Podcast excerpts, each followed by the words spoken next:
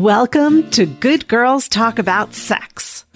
I am sex and intimacy coach Leah Carey, and this is a place to share conversations with all sorts of women about their experience of sexuality. These are unfiltered conversations between adult women talking about sex. If anything about the previous sentence offends you, turn back now. And if you're looking for a trigger warning, you're not going to get it from me. I believe that you are stronger than the trauma you have experienced. I have faith in your ability to deal with things that upset you. Sound good? Let's start the show.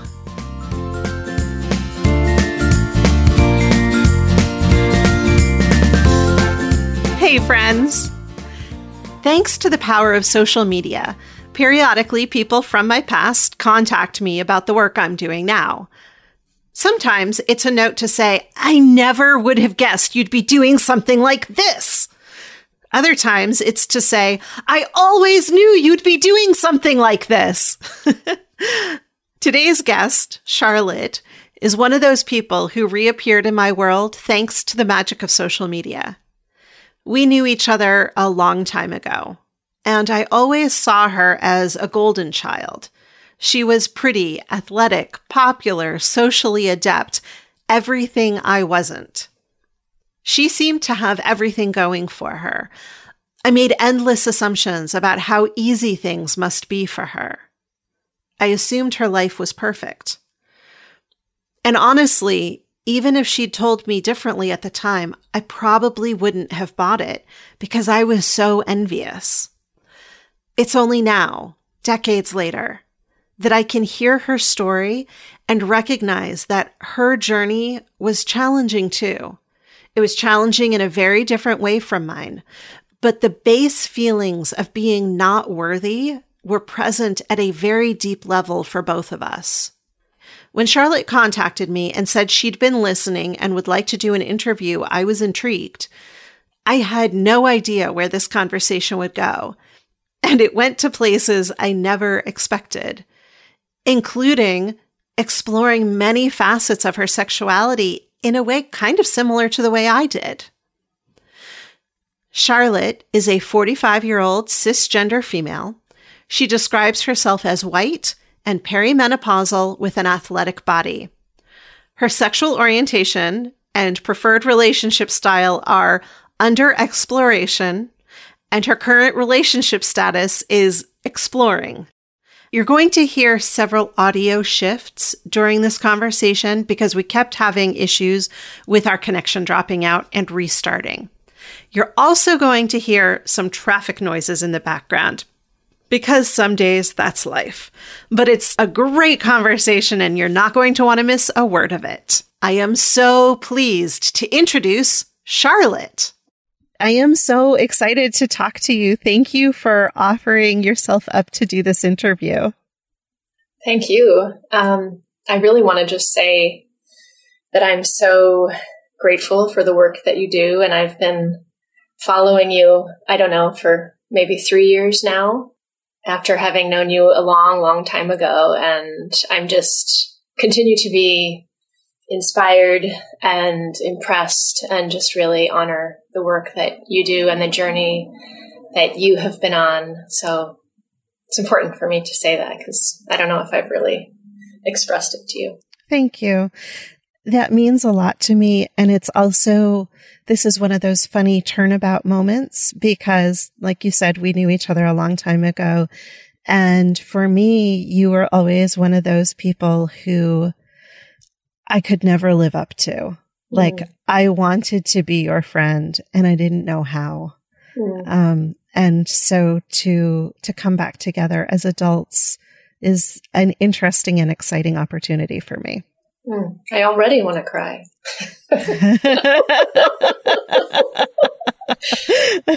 we haven't even gotten to any of the tricky stuff. Yeah. well, let's dive in then. Okay. So the first question I ask everyone is what is your first memory of sexual pleasure? pleasure. Good question because I can think of right away of like a a succession of non-pleasurable sexual mm-hmm. events. Mm-hmm. Um, not necessarily bad, but just awkward and stumbling and um, not knowing what to say or how to feel. Or I remember a lot of those. Um, so I would say the first truly pleasurable sexual experience that I had where I was engaged in a more communicative way and both giving and receiving of pleasure was probably not till I was 18. Mm-hmm. So it sounds like you were having other experiences earlier than that that were consensual, but not awesome. Yeah. yeah. I mean, maybe I had some pleasurable, you know, exciting, exhilarating kissing and making out and those mm-hmm. kinds of things. But the way that I think about pleasure now, that kind of a thing I, I don't remember having until I was about 18. Sure. So, what about masturbation? Were you having pleasure with yourself before that? I also don't remember that. Mm. Um, I mean, I probably also high school. Mm-hmm. I think there was probably quite a bit of shame and hiding around intimacy, sexuality, all those things. So I probably just sensed from a very early age that topic was taboo. Mm. I remember like coming into my sexuality, you know, in early high school age and being aroused and yeah, probably masturbating. So high school age, like 13 and up. When you say you remember coming into your sexuality, what does that mean for you? It means I remember I remember being turned on or being attracted to certain people or mem- or thinking sexual thoughts, those kinds of things. Mm-hmm. Were you seeking out books that had sexy scenes in them or movies or things like that? Or was it more of an internal process? Um, probably mostly internal. Yeah. And then, you know, starting to experiment with dating and trying things out. Mm-hmm. And what was dating like for you in high school? Um, I, I tended to want to date kind of cool, sporty, popular guys who yeah. probably, I don't know that they didn't like me very much or that it, there was some kind of we, we weren't on the same level or equals or maybe I felt too scared to mm. be myself and to be really open. So I kind of dated guys like that that I was trying to impress and satisfy. And um, so it wasn't until I was a senior in high school and I dated um, somebody who was also a senior in high school and we were really friends and peers and I felt comfortable and I could be myself. And so up until then, it had been a string of kind of older, uh-huh. cool guys that I was trying to impress, and I think that's probably why I wasn't feeling comfortable and having experiencing a lot of real pleasure. yeah. So when you were with those older guys, were you seeking out um and I haven't asked you how far you were going with them, but in your uh, physical sexual engagement with them, were you doing it because you actively wanted the pleasure that you thought would come with it or because you wanted to be good enough in your mind, good enough for them? Probably both. Yeah. Mm-hmm. I mean, I definitely felt the like excitement and, you know, the thrill and exhilaration of, of being with boys and wanted to keep exploring that. Mm-hmm. Um, but I just I remember feeling like like being fingered or something and being like that was really uncomfortable and painful almost and yeah. you know like mm-hmm. I don't think that's what was supposed to happen you know mm-hmm. or also not just, I remember not being able to use my voice, you know, not to be able to say, like, no, that doesn't feel good. Mm-hmm. You know, like I've, you know, sometimes thought back and been like, oh, I wonder if I had, what would have happened if I had used my voice and told the person what would have felt better. Yeah. You know, it's something that I think of um, not only in re- regards to myself, but I think of it a lot in regard. I have two daughters, so I'm like often thinking like, oh, how am I going to encourage them to really use their voice and to be able to know and honor that their body and their, you know, their pleasure are sacred and mm-hmm. that they can speak whatever they want and that it's it, like it's okay and that um, people that they're with partners potential partners or friends also want to know what their truth is so just like yeah. that's the context i often think about my own experiences in mm-hmm. Um, in regards to them so, what were you learning in your childhood home about sex and female sexuality? Very little. Hmm. I mean, there's, I would say, almost no displays of affection, and except for you know, just like hugging and greeting. I didn't see any like kissing or touching or intimacy, sexual intimacy in my mm-hmm. home. And then I grew up Catholic, so I didn't, it was, um, you know, I think there was probably a lot of shame around sexuality.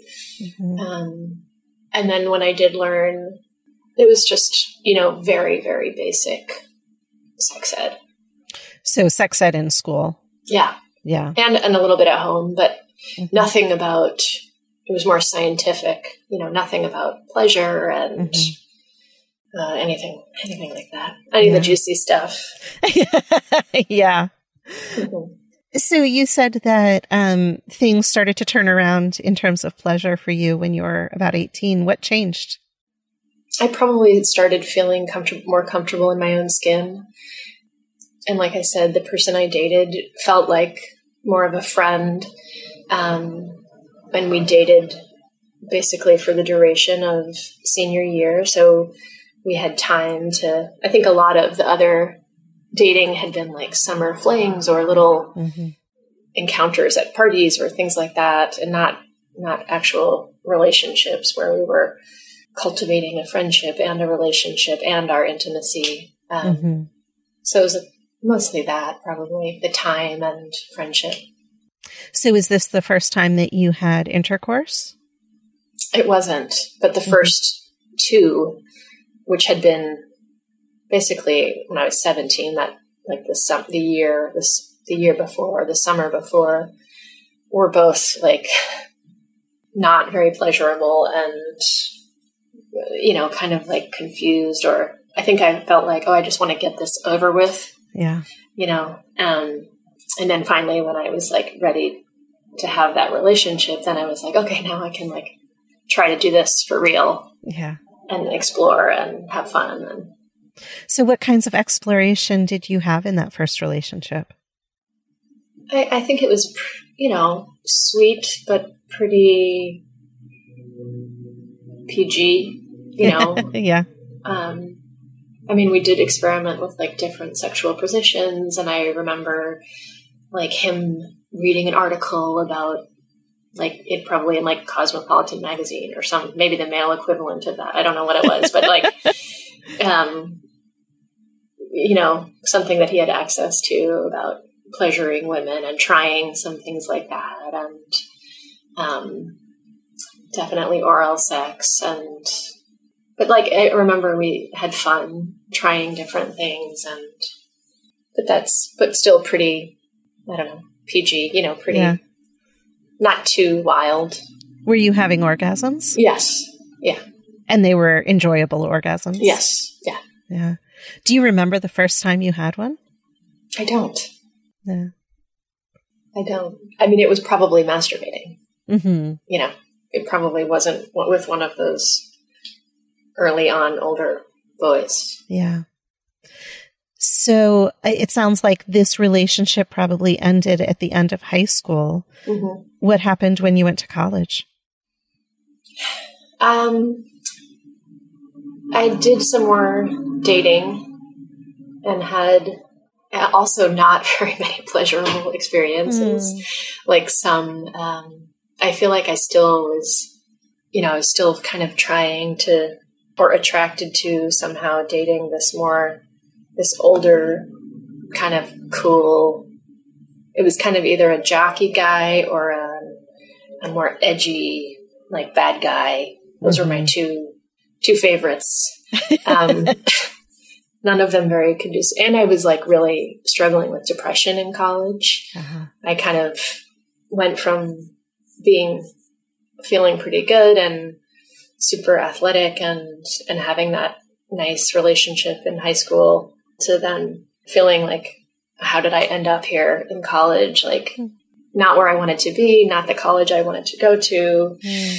um, not my people really you know not I was like it was like a big fraternity scene, and I was just like, oh, where am I? um, so I, I, I, I did have some friends, but I kind of felt like this is not for me, and isolated, and probably pretty depressed.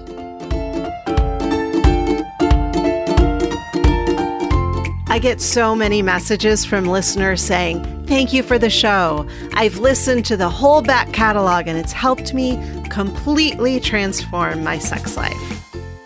Are you one of those people? If so, I'd love to have your support so I can keep growing this show and bringing a new vision of sexuality to the world. If you haven't done it yet, please take a moment to rate and review this podcast. I know the podcast industry does not make reviewing a show easy. So go to ratethispodcast.com forward slash good girls, and it should lead you through the process of posting a review. I'd love to get 100 reviews by the end of the year, and I could use your help. And if you have the financial resources to support the sex positive work I do, I'd be so grateful for your support at Patreon. Donating the equivalent of a fancy cup of coffee each month might not make a big difference to you, but it makes a huge difference to me. There's no contract or obligation. You can cancel at any time. And I donate 10% of all proceeds to ARC Southeast, an organization that supports women in the Southeast United States to access reproductive services that are now either illegal or heavily legislated. It's easy to become a patron at patreon.com forward slash good girls talk about sex. And speaking of Patreon, there is a treasure trove of additional audio at Patreon that's free for everyone to listen to. You don't even need to have a Patreon account to access it. Just go to patreon.com forward slash good girls talk about sex to start listening. I appreciate every one of you, whether you're a client, a contributor, a social media follower, or a silent listener. I trust you to know what's right for you. Thank you for being here. Now, let's get back to the show. So usually I spend a bunch of time sort of digging through the early years of people's lives, but it sounds mm-hmm. like most of the interesting stuff has happened in more recent years. So why don't we jump forward? Um, I know that you've mentioned that you have two daughters. Mm-hmm. So let's talk about the relationship in which that happened. Um, my girl's dad and I met in a kind of extreme yoga spiritual group um, and dated secretly for two years because it was it was like frowned upon to have relationships in this yoga community. Did that make it more exciting? Oh yeah, it was yeah. very exciting. we we both traveled a lot with the guru, and so we were like you know sneaking around all all over the world. uh-huh. um, and then uh, ultimately we had to leave. Kind of that's a whole other interview. Um, sort of under duress, and we moved, and his visa was revoked because he's not American, and we had to get married really quickly, and then we kind of oh. set up shop, and um, I eventually I had two daughters then, and then we. So let me interrupt. Yeah. Once you were no longer having to sneak around, mm-hmm. did that change the experience of the sex for you? Yes, and also um, the, the violation that I mentioned was on the part of our spiritual teacher. Oh God, I'm so. Sorry. When we left, that was a big reason why we left that spiritual community. Mm. And so I think um, I had I had been compartmentalizing quite a bit in while we were still in the community, and then after we left, and I was feeling safe and a lot of things changed. so it also changed. Yes, there was not the level of like excitement and mm-hmm. um, and it took me a while to even want to be intimate mm. again. Just yeah, yeah those uh, spiritual communities where there is sexual impropriety by the guru can be really, really confusing and hard to pull apart. Yeah. Did you, in the moment that it was happening, recognize that it was violation?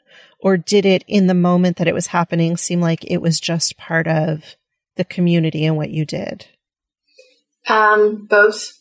Mm-hmm. Um, yeah, it was I was like in complete shock, I would say, maybe more than recognize. I could feel, maybe it felt more like a sort of out of body experience. It was like part of me left my body and sure. was like screaming, yeah. you know, and then the other part of me was like, wait, but this is my teacher. And like the, you know, the gears were spinning and I was trying to justify what was happening in the context of being on a spiritual path and and then the couple of people that I did sort of try to share a little bit about what was happening because this clearly wasn't happening to everybody. Mm. Um, and they were women, by the way. Um, they really like justified every single behavior as part of this larger spiritual either test for me personally or as some kind of task that I was meant to participate in in order um, for him to be able to do the work that he was meant to do. Wow. That so a lot of is, justification. That is a complete mind fuck. Yeah. And oh, yeah. I'm so sorry you had to go through that. Yeah. I, I mean, thank you for saying that. And also, that's a big part of my own journey. So Sure. I mean, I think both those things can exist in the same yes, place. Like, totally. it's not okay that these things have happened to us and they created the people we are today. Yes. And, you know, I wouldn't give back the person I am today. But right. that doesn't make anything that happened okay. yes. yes. Yeah. Yeah. Wow.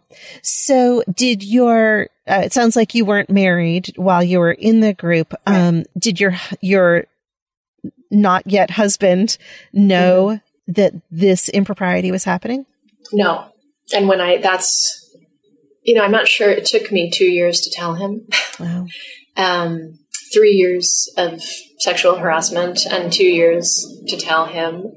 Um, mostly because I think, I mean, there was such a huge part of me that believed in the mission and vision, and I saw so much good happening. And then a small part of ugly stuff happening. And then it, it took about three years. Seems like a long time, but that's, that's how long it took for the bad to start outweighing the good. Mm-hmm. And for me to start feeling like I was going crazier and crazier, not sharing what was happening and not feeling, just feeling so out of integrity. So then I started to speak more vocally and tell people and um, it's when I told him that that his I had told so many people that um, justified the behavior mm-hmm. and thought that the behavior was okay, or even thought told me, "Oh, I wish that was happening to me." You're so lucky. Oh God, right?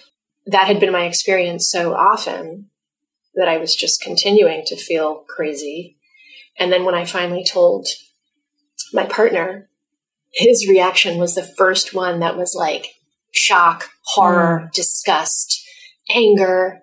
And then I was like, it just allowed that whole part of me that had been feeling out of integrity to weep almost in mm. being validated and heard for the first time. So it, it took us not too long to confront our teacher and then ultimately leave because when I did confront him, it was clearly not safe for me. Sure. Um, so we kind of had to run for the hills. Mm-hmm. Was and, there um, ever a tension between the two of you around the idea of infidelity? Like that? Okay. Yeah. So he saw it as something that you had been coerced into. Yes, and um, it's a little bit complicated because mm-hmm.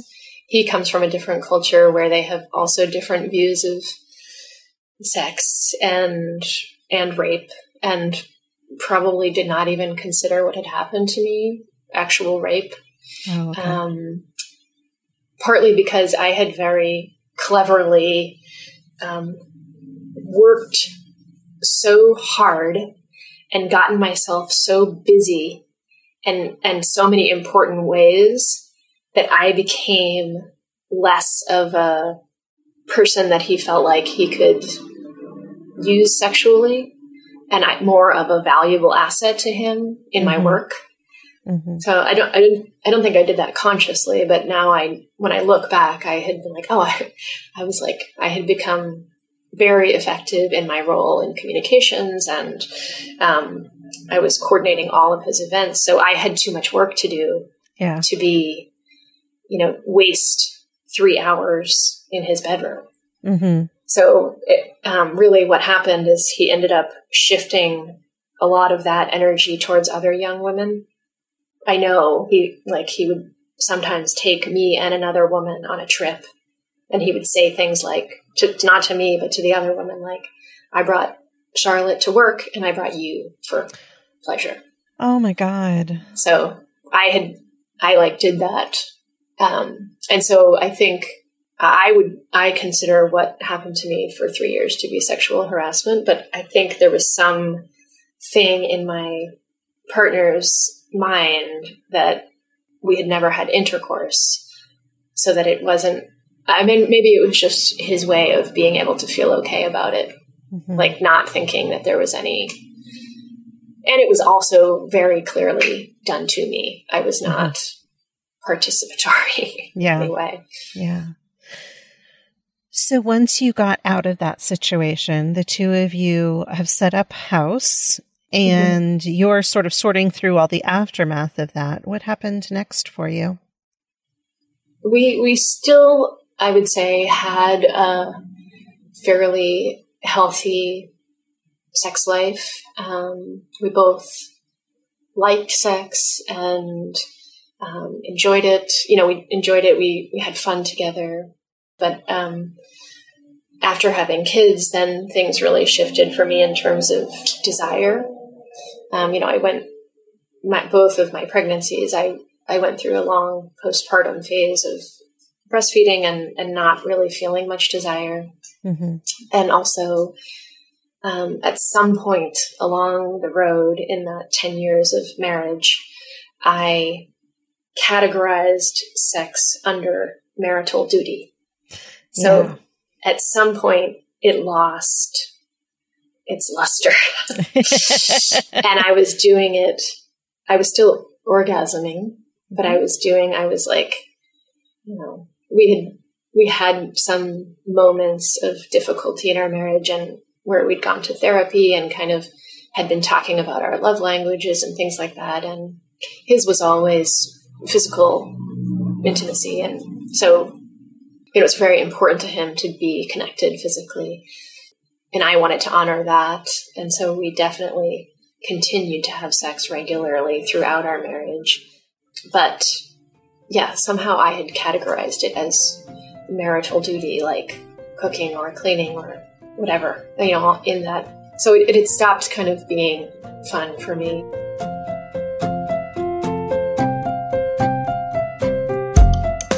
Are you aching to explore new vistas of your sexuality?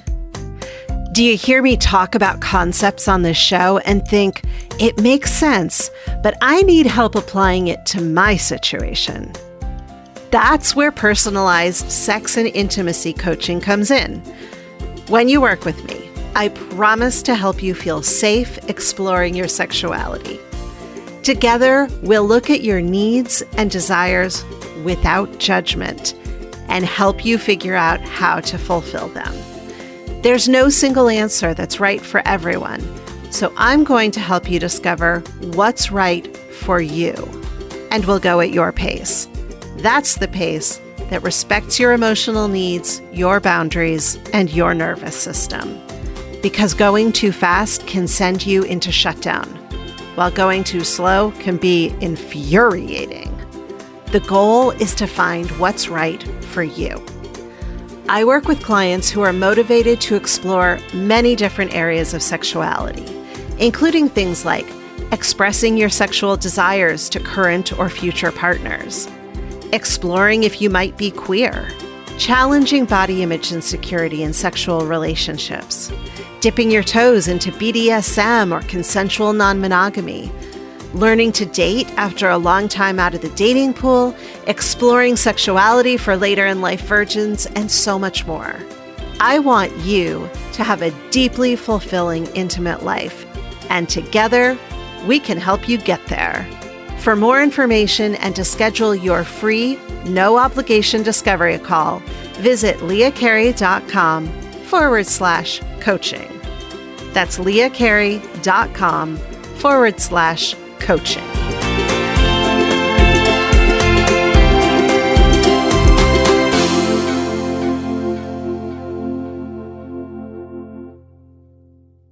Basically, at the end of our marriage, I was coming back into myself, sort of coming out of a bubble of full on young child parenting, mothering.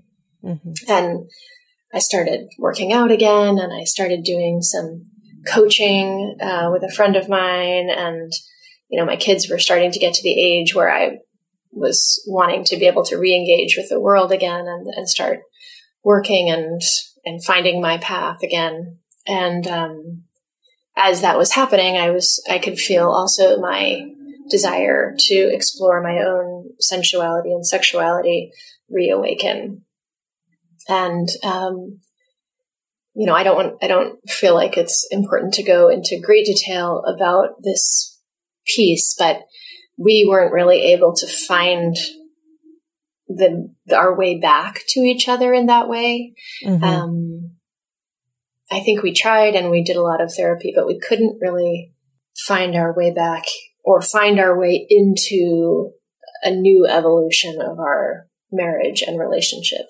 Um, and so then it became sort of what we, what I touched upon in the beginning. It became for me more about um, my own really spiritual internal journey of realizing that I wanted to be able to speak my truth. And so that began this journey of finding my sacred no and my sacred yes and being able to share them. And it started with my husband, um, of just things that didn't, no longer felt in, in integrity to do for me. It's it, like, it could be really small things like picking up dirty laundry off the floor or, you know, whatever it was. Um, it, I like started very small and, um, things that were out of integrity, I started saying no and that, and eventually um, it became, no, I don't want to be intimate with you anymore. Mm. And I want to find my way back to myself. And I want to find my way back to wanting to have sex and my own desire. And I want to feel it bubbling up from within me. And rather than feeling like I have to have sex because I'm married. You said it took about another nine months for you to come into the next portion of your journey. What was that? Um, that that came when um, he took the girls away for the first time on a trip, and I was alone for the first time in ten years. Whoa, that's a really big deal. Yeah.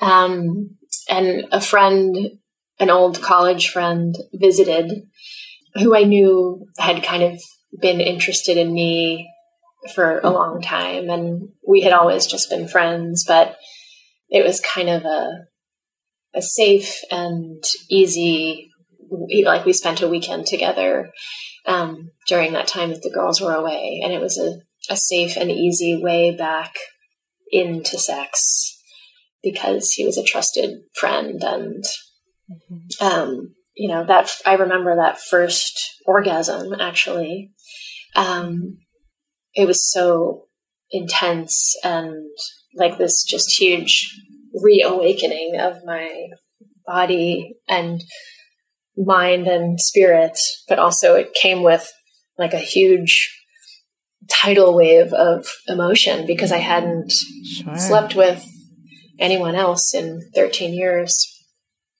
Yeah. Um, and a big part of this year for me has been about freedom and about, um, you know, becoming financially independent again and being more fully on my own path spiritually, but also sexually. And so I, I haven't really wanted to be in a committed relationship. I've been in mm-hmm. several exploratory relationships. Oh, do you tell? so I had a couple, like I started with Tinder and a couple of other Bumble, I think, and had some pretty awkward dates. So, at the beginning of this conversation, I asked you your basic biographical information. And when I asked you what your sexual orientation is, you mm-hmm. said it's sort of under examination and fluid. Yes. And I asked you what your preferred relationship style is, and you said, yeah, that one too. Mm-hmm. So, so what have your experiences been in each of those realms, and where do you find yourself now? So after having some awkward dates and some fun dates, and um, I kind of realized, oh yeah, okay, I have to really start speaking my truth, saying very clearly what I want. Um, so I did that on my on my Tinder profile. I just was like, I'm a shaman, I'm a CrossFitter, I'm a super grounded earth mama. Like I just put like exactly what who I feel like I am uh-huh. And I was like, and I am looking for woke people who are ready to meet me, you know, mm-hmm. in this exploration that I'm on. You know, I just was like, no room for anything else. Yeah. And then that's what I got. So, um, I love that. I got somewhere around the fall, um, a few months into the exploration, I met uh, this yogi polyamory dude who was in a committed relationship that he called um, non monogamous high fidelity mm-hmm. polyamory. You know, so okay. he's he was my introduction into the world of polyamory, although a very high fidelity, high communicative, high communicate like we all communicate very, very clearly. We've all um, been tested for any sexual for you know making sure that our sexual health is all above board. Our communication about what's happening is all above above board. Um, we know who each other's sexual partners are. Um, but just it, and just for the record let me insert interject here that that is what all polyamory should be. Mm-hmm. there are polyamorous polyamorous relationships that aren't that. Yeah. But when you're looking at polyamory as a potential life choice, it needs to be highly communicative yes. and all above board, like you're saying. Yeah. Yeah. So I'm glad that that was what you found as your first And he's like a he. I yeah, so lucky because he's like he's like a teacher of the polyamory. He's like led workshops and nice. um, but he's also like you know uh, tantra and he's a yogi and and I had done this is one really cool thing that happened in my own the way the the reason why I'm relating this all to my own internal journey and spiritual practice is because I did this whole sort of weekend of internal journeying and investigation into my womb space and all the unworthiness that resided there. And after clearing all of that out, the very next day, I got a text from him and he was like, and we hadn't been intimate yet. We'd been, we'd kissed and sort of made out a little bit, but um, we hadn't had sex yet. And he sent me this text and just saying, you know, I've been thinking about you and I think that before we are intimate, I'd really like to honor you in some kind of ceremony where um, I just really want to acknowledge who you are and kind of bathe you in love and devotion and worthiness. And I was like, that wow. was fast. it was like a, a pretty fast uh, expression of, or like incoming of worth after yeah. clearing out worthlessness. Yeah. Um, so I've had a lot of fun. We're still uh, intimate and see each other regularly, and I've had lots of fun explorations with him and continue to uncover edges of my own, just what I consider to be okay, you know, uh, in terms of safe or um, feel good, you know, things that feel good, and just exploring lots of exploration of new things with him um, that all feels really fun and wonderful and amazing. And and then I also uh, found on Tinder early on, around the same time, a couple. Mm. So I, that they're I don't think they would consider themselves polyamorous, but they are. Um, they were interested in having one girlfriend for a, mm-hmm. they are a male and female married couple so i've also been dating them for almost and a is year. that fun very fun i had yeah. i kind of skipped over i did in that period in my mid 20s um, have a few experiences with women and i definitely felt like coming into this phase i that women or being with two women and one man, or another woman and a man, that sort of triangle was some important thing for me to investigate. And so that's been very fun and exciting too. And, you know, I, like I said, when I put out really clearly what I wanted and who I was, the people really have been meeting me. Um, yeah. So that's been lovely and very fun to investigate and explore all the different ways that three people can be together. Yeah. Um, there's sort of unlimited infinity ways. um, and then, most recently, you're welcome to ask questions about any of those, but the third and most kind of interesting thing personally that's happened um, happened more recently when a friend of a friend we'd been at a birthday party a number of months ago, and she had overheard me talking to another friend about my sexual exploration. And mm-hmm. um, she, so she emailed me and she said that she was feeling pretty asexual, mm-hmm. and so that they decided to open their relationship, and would I have sex with her husband?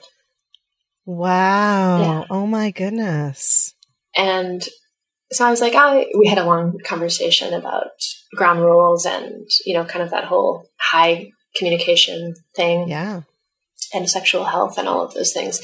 And then I said, you know, I'd be happy to meet him. And I think in my mind, I was thinking, oh, this is going to be like, um, I was feeling so open and I'd done a lot of exploring already. And, you know, I've now been with this guy who's been teaching me all about polyamory. So I'm like, I've, I've got this. You know, I'm going to probably be explain like leading him out of yeah. his, you know, and um, he like gets to my house and he's super, he was super open and like just do- dove right into the conversation and totally took me by surprise.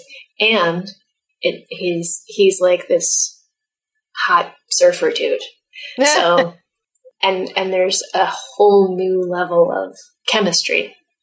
So it kind of I had thought like I'm feeling so worthy and I, all my insecurities are gone. I feel comfortable yeah. with being naked. I'm like I've totally got this. And then I, this guy comes and I'm like all of a sudden feeling all those things that I did when I was young and like, yeah. oh, I'm, I, I can't date the cool, hot surfer guy because I'm way too insecure. Um, so it's just brought up. It's like that's again this whole theme of self investigation or growth because it has made me realize like oh no there's there was another layer of insecurity living there and this unexpected partner that kind of landed in my lap um, wow. has shown me that and um, and also at the same time shown me a whole nother layer level of my own sexuality because there's some there exists some crazy chemistry with him that maybe I had never allowed myself to experience that like just enables me to want to do so much more and be so much more open and have like a whole nother level of intense sexual experience. And so are you still actively engaged with the polyamorous tantra guy, the couple, and the hot surfer dude? Um, yes, in in communication, but physically not with the couple because they have um, they're not in my community and they haven't quarantined in my bubble. Mm-hmm. So we're only talking. So, what is your hope for your sexual future? If you look, whatever, five years down the road, what do you hope your life will look like in terms of relationships and sexuality? I think that I imagine partnering up again um, with, but in a very different kind of partnership where both of us are sovereign beings and yeah, just meet each other in very different ways um, with a high level of respect for each of our own individual journeys.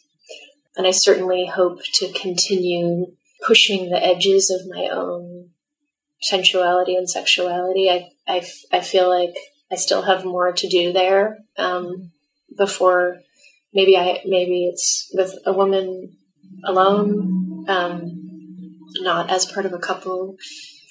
I still I'm right now. I feel like I'm still in a exploratory, fun, learning, growing place, but that in the future, I imagine that there will be a partner um, to meet me in a whole different way that, than I've ever been met before. Um, after having done so much work on myself and with myself and with these other beautiful people that have showed up in my life. And I don't yet know whether, as sovereign beings in relationship, that I will feel comfortable being in an open polyamorous relationship, that's still a question mark for me. Mm-hmm. I do not know the answer. We'll have to revisit that if and when. I look forward to that, hearing the next stage of this story. Yeah. um, I am so excited for you, this journey that you're on. And I can hardly wait to find out what happens next for you. Thank you.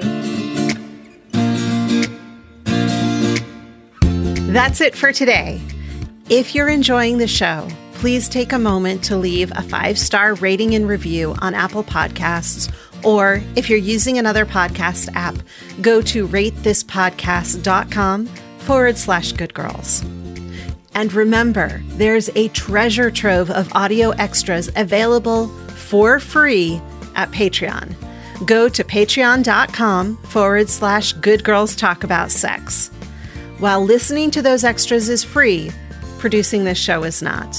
If my work is meaningful to you, and you have a few dollars to support it each month, I will gratefully accept your patronage at Patreon. I donate 10% of all Patreon proceeds to ARC Southeast, an organization that supports women in the Southeast United States to access reproductive services that are increasingly difficult to obtain. Find out more and become a community member at patreon.com forward slash good girls talk about sex. Show notes and transcripts for this episode are at goodgirlstalk.com. Follow me on Instagram, Twitter, and YouTube at Good Girls Talk for more sex positive content. If you have a question or comment about anything you've heard on the show, call and leave a message at 720 Good Sex. Good Girls Talk About Sex is produced by me, Leah Carey, and edited by Gretchen Kilby. I have additional administrative support from Lara O'Connor and Maria Franco. Transcripts are produced by Jan Osiello. Before we go, I want to remind you that the things you may have heard about your sexuality aren't true. You are worthy. You are desirable. You are not broken. As your sex and intimacy coach, I will guide you in embracing the sexuality that is innately yours, no matter what it looks like. To set up your free discovery call, go to leahcarey.com forward slash coaching. Until next time, here's to your better sex life.